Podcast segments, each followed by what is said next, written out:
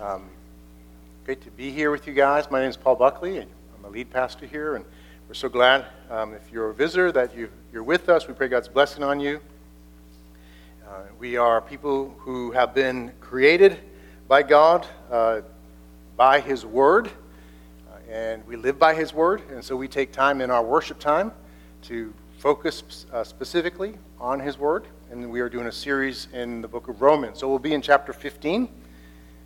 Title the message is Unity and Hope. Uh, has anyone here visited the Shaker Village in Canterbury, New Hampshire? Anyone been there? Some of you guys? Great. Uh, it's uh, worth the trip. It's about 20 minutes north of Concord, New Hampshire. And um, the Shakers, if you don't know, they're a group that uh, is mostly died out. There's only two left in, uh, in Maine, I think, maybe three, two or three. But this group got started in the 1800s and they sought to establish a, a utopia of, of, sorts on earth, a kind of um, quasi Christian utopia. And they were committed to celibacy and communal living. Um, and they would often shake during the religious services when they felt like God was speaking to them, and that's where they got the name Shakers. I don't think they call themselves that. Um, these communities actually were model communities in many ways of charity and industry, cleanliness, and technological innovation. Uh, they not only invented the famous shaker chairs and bureaus, which are highly valued today if you have an, an original, but they're also credited with inventing the modern clothespin, automatic clothes washing, industrial circular saws, condensed milk, and many other things. There is an aspect, if you've been there and if you know the history, there's an aspect of it that's very appealing uh, and that is that they sought to, to make the, the future hope of heaven, their, their version of that at least, a present reality in a real way.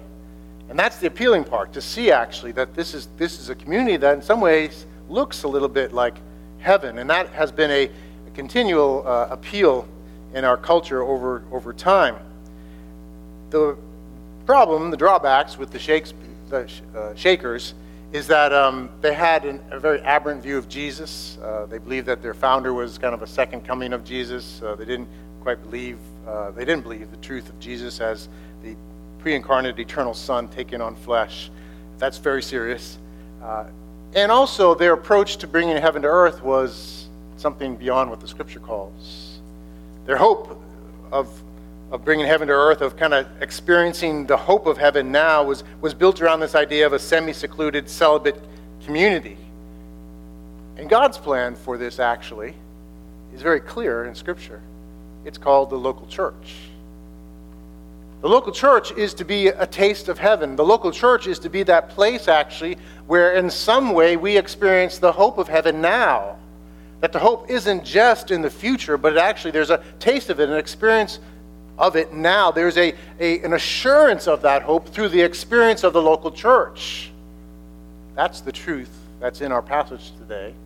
That's the truth that's in Scripture. That's the truth that's for us here at King of Grace and every local church and really the entire church. God calls us to a profound unity together in Christ that makes our hope a reality in significant ways. That's the bottom line truth we'll draw from this passage. Let's pray and ask God to help us see these things, uh, to encounter Him through His Word, and be changed and to learn how to live in these truths that He's given us. Lord, we thank you for your Word. Lord, we thank you um, for the ways we see your goodness in the kingdom um, and how you've made us, Lord. But Lord, we thank you that you've called us as a local church and all local churches to live by your word and, and to experience something that is profound and heavenly. And I thank you for the truths that are here in Romans 15. Help me, Lord, to teach clearly. And I pray, Lord, as we go through this, that we would encounter you, we would hear from you. We would hear from you not just in the idea that's here, but the call personally to each of us that you have. So, Lord, visit us, empower, give us fresh faith hope, and love to believe and walk in your ways, we pray. In Christ's name, amen. Romans chapter 15, verses 1 through 13.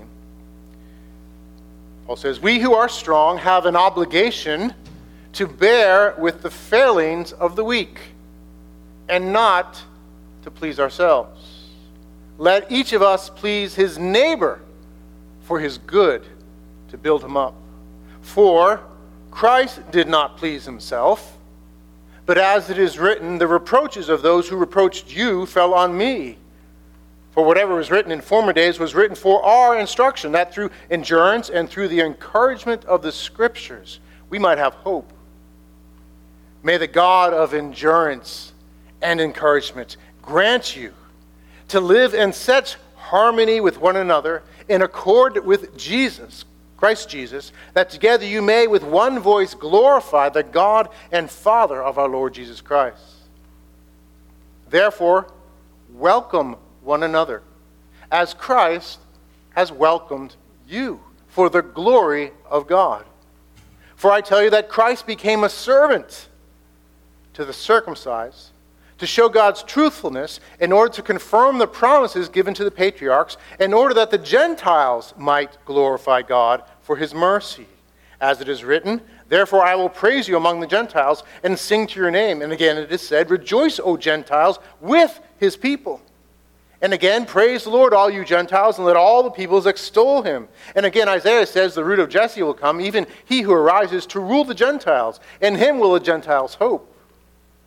May the God of hope fill you with all joy and peace in believing, so that by the power of the Holy Spirit you may abound in hope. Again, this message is about unity and hope. The core truth we see here is that we are called to follow Christ in true unity that strengthens, strengthens and demonstrates our hope. Christ centered unity strengthens our hope. And there are three things I want to look at about unity connected to these themes. First, unity means death and life to us. Second, unity means centering on Christ. And third, unity means a stronger hope. So let's dig in.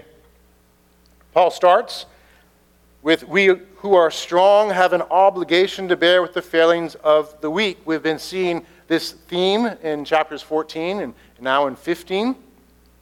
This reality of the weak and the strong, and we've learned that in Rome, this particular uh, example of this for them was the, that there were differences among the people in that church those that came from a Jewish background, those that came from a non Jewish or Gentile background.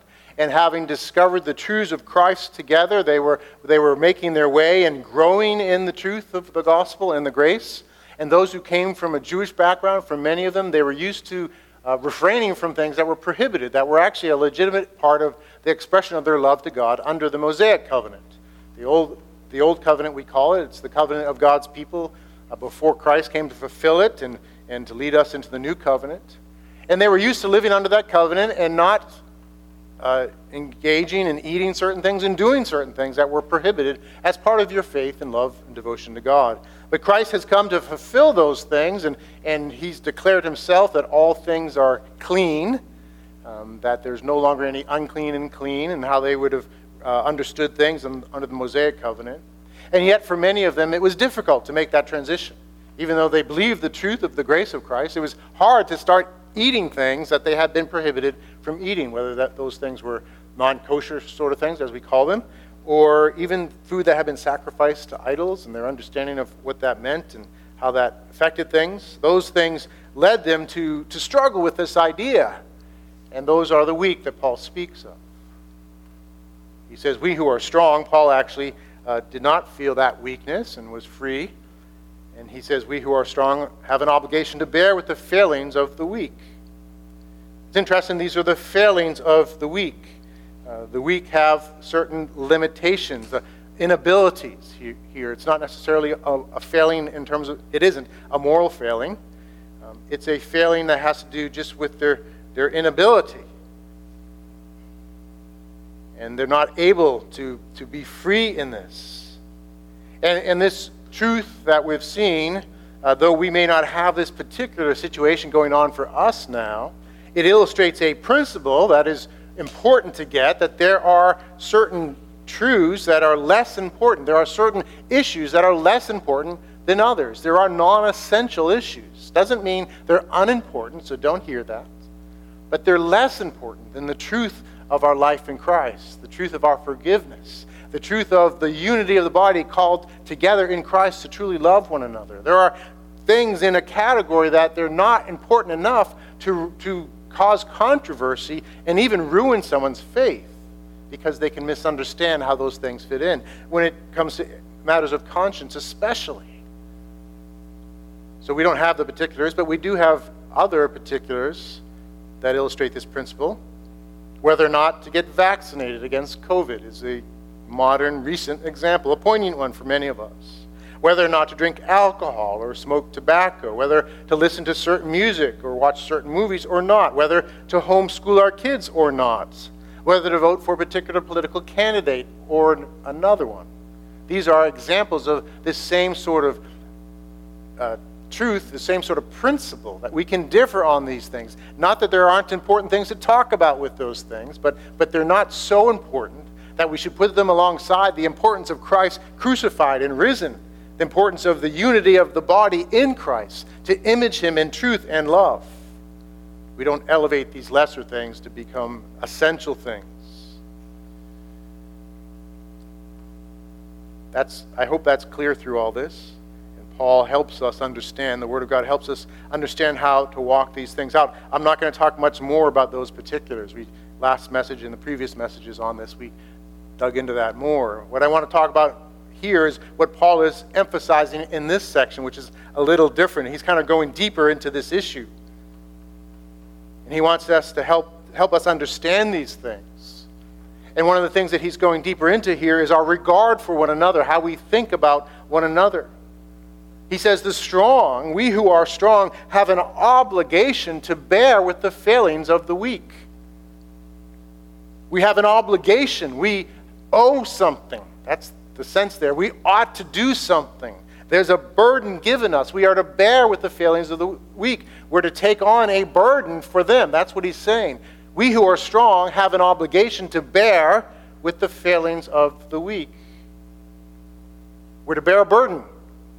We're to deal with this reality of the differences among us, being strong or weak, by taking on obligations ourselves, not by saying it's all on them.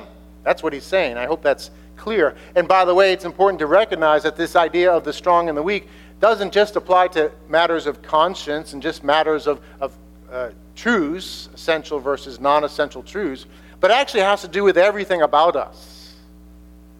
The reality is we are all strong in certain ways and weak in certain ways. And the reality is we all have limitations. We all have certain preferences. We all are made certain ways. We all have certain personalities.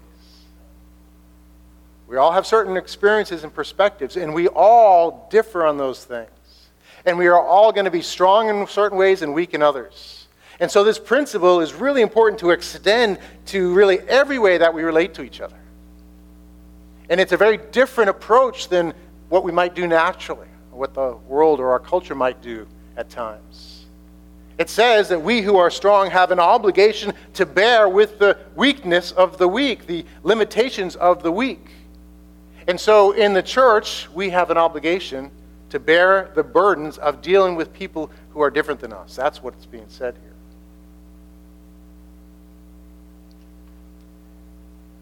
We are to bear a burden. We are to seek, it says, not to please ourselves. Let each one of us please his neighbor for his good to build him up. So instead of just being comfortable in how you like to do things, what your preferences might be, how you roll, we are actually to seek to please others, not ourselves. Now, there's qualifiers in how we do that, right? It's not please them however they want to please them, it's please them for their good to build them up. And so there's some degree of discernment and so forth. But nevertheless, it's a call for us to change our orientation in relationships from what I can get versus what I can give. This is really important. We're called to this in Christ. We're called to this in the church. We're called to this because this is what creates unity. We're called to this because this is what creates a place that looks a bit like heaven. We're called to this because this is what creates a hope that isn't just an ideal for the future, but a present reality that people, we, can experience and be strengthened in, that outsiders can come in and see there's something different here. It all hinges on this orientation that we don't orient towards the weak or the ones who are different in terms of let's stay away from them, but instead, how can I be a blessing? How can I not live to please myself with how I approach church and relationships? And this really goes for all relationships as those who follow Christ. But how can I live to please them? And why is it that this is so easy to do when it comes to pleasing ourselves? It's just so easy to live to please ourselves. We don't even have to think about it, we just do it. And yet, when we hear a message like this, we're like, oh, no. This isn't what I wanted to hear this Sunday. I have to do this for others. It feels like such a burden and so difficult. And, and yet, we expect it to come our way, though, right? Why don't people just bear with me a little better than they do? Why can't they bear with my weakness? Why can't they understand me? And, and so we expect it to flow our way. We expect people to cover our, our weaknesses and, and our, you know, our sins that are, are, all sins are serious, but there are very harmful sins. Uh, and the non harmful ones we are to cover. The love, the love of Christ covers over many sins, right? Love covers over a multitude of sins. And we expect that towards us, right? But we don't, when it goes the other way, we tend to think, ah, why do I have to put up with I, I say this too much from the pulpit and the men, and maybe I just need to change, but my driving always illustrates my sinfulness to me again and again. And, and I don't know if you've ever felt this way. You get angry at people who don't let you out, right? Like, come on! It's always I've been sitting here and you're like, and the traffic's going slow. Why not just make a gap and let me out? And then we don't do it. At least I don't do it myself. Because I drive by and like, ah, oh, yeah, I got to get to work. I got to get to this place. And the next guy will let them out. It's the same attitude, right, in driving that we often have here, that, that we expect people to, to be leaning in towards us, to be gracious towards us, and yet we find it hard to go the other way. God wants us to live very differently. He calls us to do this. He calls us to orient ourselves this way, and, and we must recognize that this means death to ourselves. There's no way around it, and I wouldn't be telling you the truth or helping you if I told you there's some secret way to get around having to die to your own preferences and what pleases you. There isn't. This call here is good and right, right? We expect it to come our way, so we must also give it the other way. We must live according to this, right? Do unto others as you'd have them do unto you. The golden rule makes sense. Like if I expect it to come my way, then of course I have to be the giver of this as well. And there's no way around it but, but, by dying to what we would prefer to do, what pleases us most. And so the call is here. You can't wiggle out of it. We who are strong have an obligation to bear with the failings of the weak and not to please ourselves. Let each of us please his neighbor for his good to build him up. There's a call here for us to die. And there's no other way to create the sort of unity and love the Lord wants to work in our lives. Now, hang in there. I know this is a hard word. We're going to get to more. But you need to upfront understand the call here is your death. In the sense of putting yourself not first, but second or third or last. To love others as yourself, to love the Lord with all your being, to live to please your neighbor, to build them up for their good this is a reality. This is the pathway to godliness. This is the pathway to life, actually. This is the pathway to true joy and true pleasure, heavenly, spiritual, eternal pleasure. There's reward here, certainly, but it's a pathway of death, dying first to self and living for others, living for the Lord. And the story, The Band of Brothers, HBO series, and, and the book as well based on the true story of the Easy Company of 101st Airborne in World War II. There's this interaction that goes on between Private Blithe and Lieutenant Speirs at the time. And it's during uh, a battle shortly after D Day in Carentan. And Private Blithe is overwhelmed with fear. He's, he's a special forces, he's an airborne trained uh, soldier, but nevertheless, he's overwhelmed with fear in the battle as, as the things go on all around him. He's cowering in a foxhole. He had done it before. And there's this interaction he has with Lieutenant Speirs. And Speirs says to Blithe, We're all scared. You hid in that ditch because you think that there's still hope. But Blithe, the only hope you have is to accept the fact that you're already dead. And the sooner you accept that, the sooner you'll be able to function as a soldier's supposed to function. My brothers and sisters, the same is true for us. We have been crucified with Christ, and we no longer live. If you believe in Christ, you are so connected to Him, and that will be my next point, that you actually have died. And we must live in that reality if we're going to function as He calls us to. We must face our death in Christ and live in the life He has. Again, that will be next point. But we must die. We must not live to please ourselves, but to please others. This is essential for unity. This is essential for hope to be made a reality. This is essential for God to be glorified through His church. Failing to see this will only lead to trouble, complaining, bitterness, impatience, and division. And so the first step is just to simply realize the inevitable reality of being called to die. And so the question is where do you need to adjust your expectations? What relationships are you coming into thinking it's all about me getting what I want? Now, don't hear what I'm not saying. There's a, mutuality in a healthy relationship. But there needs to be for us this fundamental orientation that it's not about what I get, it's about giving. It's about living to bless others. This is what it means to be made in the image of Christ, actually. So, what relationship? Marriage? Family? Church? Elsewhere? Where are you refusing to die and therefore failing to love? Second point good news. Unity means centering on Christ. So, Paul calls us to this behavior, this belief in verses 1 and 2 and then he goes to Christ. And that's where we need to go.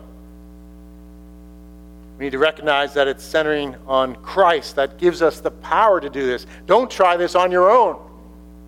You need Jesus. I need Jesus. I need his help. And so Paul knows this, and so in the rest of the section, he's going to point to Christ throughout. And so we see it right away, right? Verse 3 For Christ did not please himself, but as it is written, the reproach of those who reproach you fell on me. He goes to Christ and the example of Christ. And this is a quote from Psalm 69. He's going to quote from a number of Old Testament uh, quotations that speak of Christ. These are promises and truths taught about Christ long before he lived. So Psalm 69 was written probably a thousand years before Christ by King David, but it is about Christ. And it teaches us that Christ lived to please others. Christ didn't live to please himself as the prime way that he lived. He lived to please others. He lived to please his Father. He lived to please people, to bless them. He lived to be uh, one who loves God and loves others. And so, in that role, in, in his unique role as God in the flesh, he took upon himself the sins of others.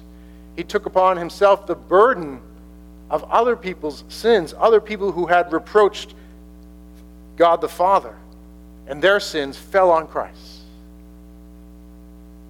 He bore a burden he didn't deserve to bear. He didn't live for his comfort. He didn't live for getting away from negative people. He lived to help others to bear the burdens of negative people. He lived his whole life to please others. First, his heavenly Father, then his people, and really for all people as much as possible. This is Jesus. This is how he lived. Thank God he's done this for us. That he's taken away our sins. We are forgiven. He has loved us this much. He's borne our burden that we don't have to bear anymore. We can live forgiven and free in Jesus because he loved us so much that he bore our burdens. He took his, our sins upon himself. This is Jesus. And there's a, an aspect of Christ in his work that is unique. None of us can, can repeat it. And his atonement, paying for our sins, offering up his righteous life in our place so that we could be counted righteous and counted as a, a son or daughter of the Father. There's, there's a unique aspect, certainly, but there's also an aspect of this that is an example to all of us. Jesus comes as the, the Savior, the only Savior, and the right Lord, but he also comes as the ultimate human being. He comes to demonstrate what humanity is supposed to look like. And it's really important to understand that, that, that there's something fundamental about anthropology, the humanness, the study, the truth of, of being a human that Christ demonstrates. He is the ultimate human, and he doesn't live for himself firstly. He lives for his Father, and he lives for others. And that's how we're made. We're made to live for God, to depend on God, to draw our life from Him, and to love Him and to love others, not to put ourselves first. And, and that comes from our sinfulness, our brokenness, that we think of ourselves first. That's why it's so hard to do this. It seems so easy to please ourselves. The, the effect of the fall is that, is that we put ourselves in God's place. We love ourselves with all our heart, soul, mind, and strength. And then maybe we do all right with our neighbors here and there. That's our brokenness, but we're made for something way better. We're made to live in the power of the Lord in our lives, living off of His love for us, His faithfulness, His grace, and loving Him first before ourselves, as He has loved us that way. It's amazing that God has loved us so much that He gave His only Son for us, for you. And if you think about it, you, you, you need to connect that reality that he loves his son infinitely. He, he prizes his son and his son's goodness and obedience and faithfulness infinitely. He is pleased. He delights in his son. And he's known God the Son from eternity past. He's delighted in his son taking on flesh and being faithful in his righteous life. He loves his son and delights in him beyond anything we can ever imagine. And yet he's loved you so much that he exchanged the son for you. And the amazing reality that he loves us at that level, even as he loves his own son. And so we're called to live in, in something very different than how we would be naturally, where we live in that truth. We live in the, in the Lord. We depend on Him, and we love Him that much. We love Him more than we love ourselves and we love our neighbors as ourselves. That's what we're called to. That's what it means to be made in the image of Christ. That's what the Lord is doing in our lives. He's promised to, to work all things for our good. What is that ultimate good in, in Romans 8? Is it to have a nice, comfortable life, to have a good income, and to have all the toys we could ever want? Or is it to be conformed to the image of Christ? It's the latter. That's the ultimate good, to be made like Jesus so that you would love at that level in that way. That you would depend on the Father, you would love Him, and you would love others. And so Jesus demonstrates for us what it means to be fully human. And the call here, by His grace alone, to live in this. So Paul is going to point to Jesus in this. And he's going to call us to this. So in verse 4, he says, For whatever was written in former days was written for our instruction, that through endurance and through the encouragement of the Scriptures we might have hope. May the God of endurance and encouragement grant you to live in such harmony with one another and accord with Christ Jesus, that together you may have, may with one voice glorify the God and Father of our Lord Jesus Christ. So he's pointing to the Scriptures that have this ability to encourage us with endurance, to produce hope, to produce uh, the unity, to bring us to that end point. So the scriptures teach us, they instruct us, they encourage us, but what do they do fundamentally? They point us to Jesus. They teach us about Jesus. And so he's quoting these scriptures to bring us encouragement, to come alongside as we endure to build up our hope, to conform us to Christ. But these scriptures speak of Jesus. They focus on Jesus and what he's done so that we would look to Jesus and in him find our strength, find our hope, find the motivation towards unity, find the ability in Jesus to die to self and live for him and for others. That's what's going on here, and we're gonna we'll get more into some of these verses and, and under the next point. But we're called to, to so connect to Jesus that we experience power and a paradigm for this life.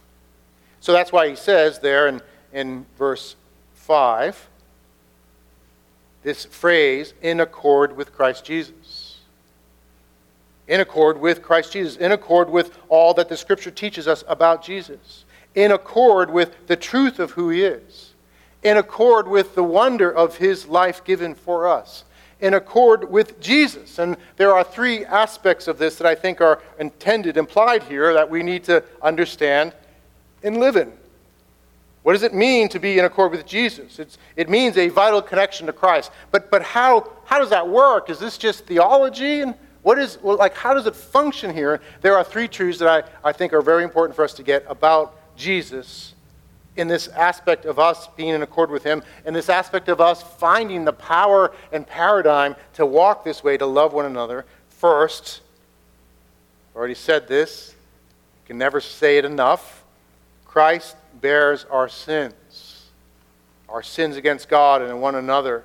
He bears those sins on the cross. He pays the just penalty fully for those sins. The penalty is paid. He pays our debt. He puts those sins away. We are forgiven. We are free. And now we have the ability in that to extend the same forgiveness to others. We're called and called and commanded to do that, to forgive freely as we've been forgiven because our sins are put away in Christ. So, in accord with Christ means in accord with this reality I'm forgiven, I'm free, I'm loved, I'm safe. Jesus has done this. Second, those in Christ are joined in union with Christ. When we believe in Him, when we turn, and, and, and if you've not yet turned to Christ, it's very simple. It's not hoops you have to jump through. There's one thing you simply need to do. You need to change your orientation, turn away from self, turn away from sin. Say, I don't want to live that way anymore. I don't want to depend on myself anymore. It doesn't work. I know it's foolish. I've lived enough and seen enough to know. So you turn away and you turn to Christ. And in turning to Christ, you place your faith in Him, that He died in your place. He lived the righteous life you failed to live. All the things you know you ought to have done and failed to do, He never failed. He was always faithful.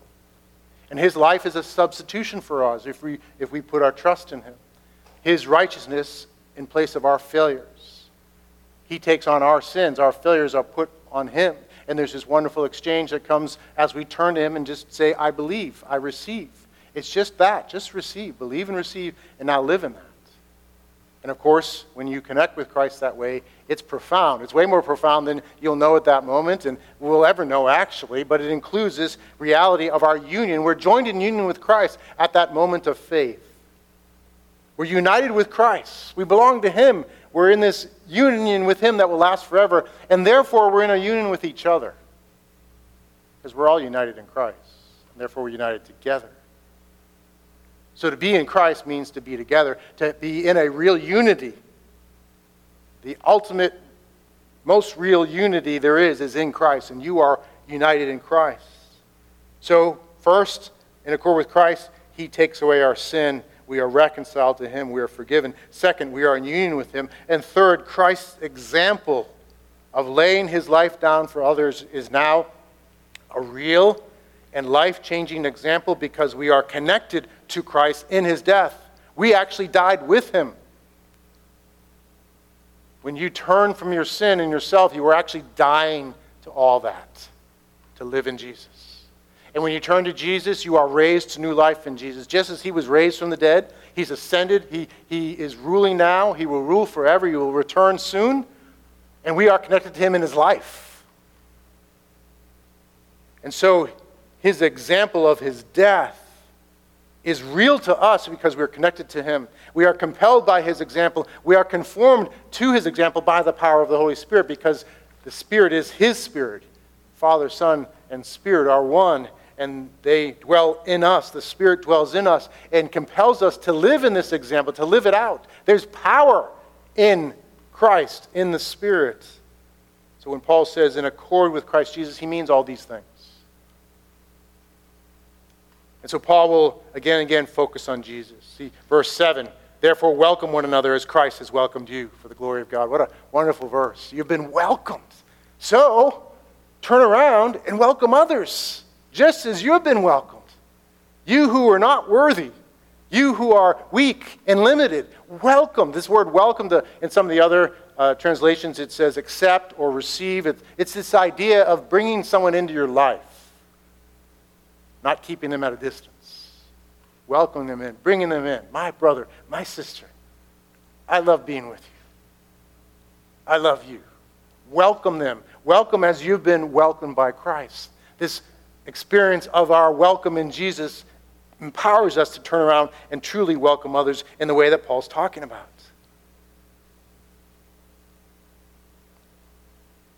I hope you can see that here.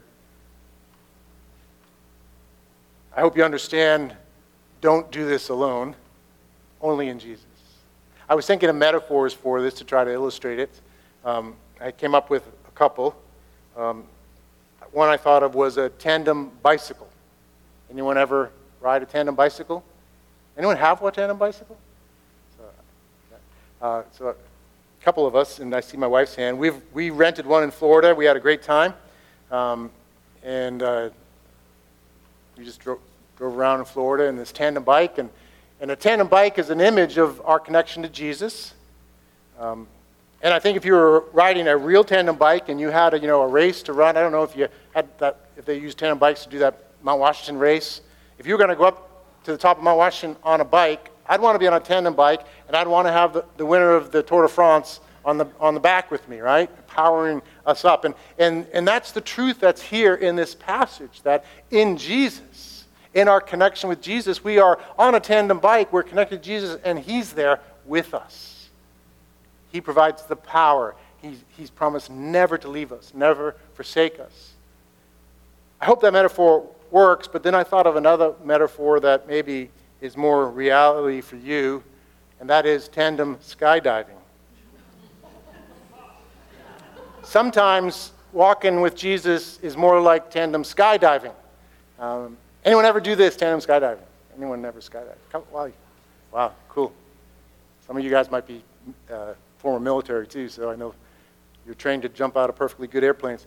Uh, but tandem skydiving, and in tandem skydiving, uh, the idea is that you have a professional who you're strapped to, hopefully very tightly, and, um, and they jump out of the plane with you. Uh, I, had a lot of, I had a lot of fun actually looking at the videos of tandem skydiving. And I'm no better actually. Uh, I would be worse. I wouldn't do it actually. I, I just couldn't do it. But, but the picture here is being connected to someone who knows what they're doing. And the experience is even though you might scream and faint, even though your eyes might roll back in your head on the way down, you do reach the bottom safely because you have a professional strapped to you. No matter what you do, really, you can't get away.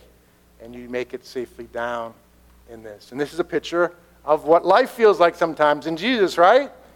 And we might freak out, but the reality is we're strapped to Him. Through the miracle of faith, that's a gift from Him. We're connected to Him. And it may feel awful. We may be screaming, fainting, eyes rolling back, but Jesus will get us down to the ground safely. And so, this call to love each other, to die to self, to put others first can feel like skydiving. But take heart. Jesus has already done it, and He is with you, and He will get you through.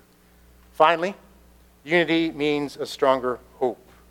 I hope you've seen in this passage what's going on, that, that Paul mentions hope a number of times, and yet he's talking about unity.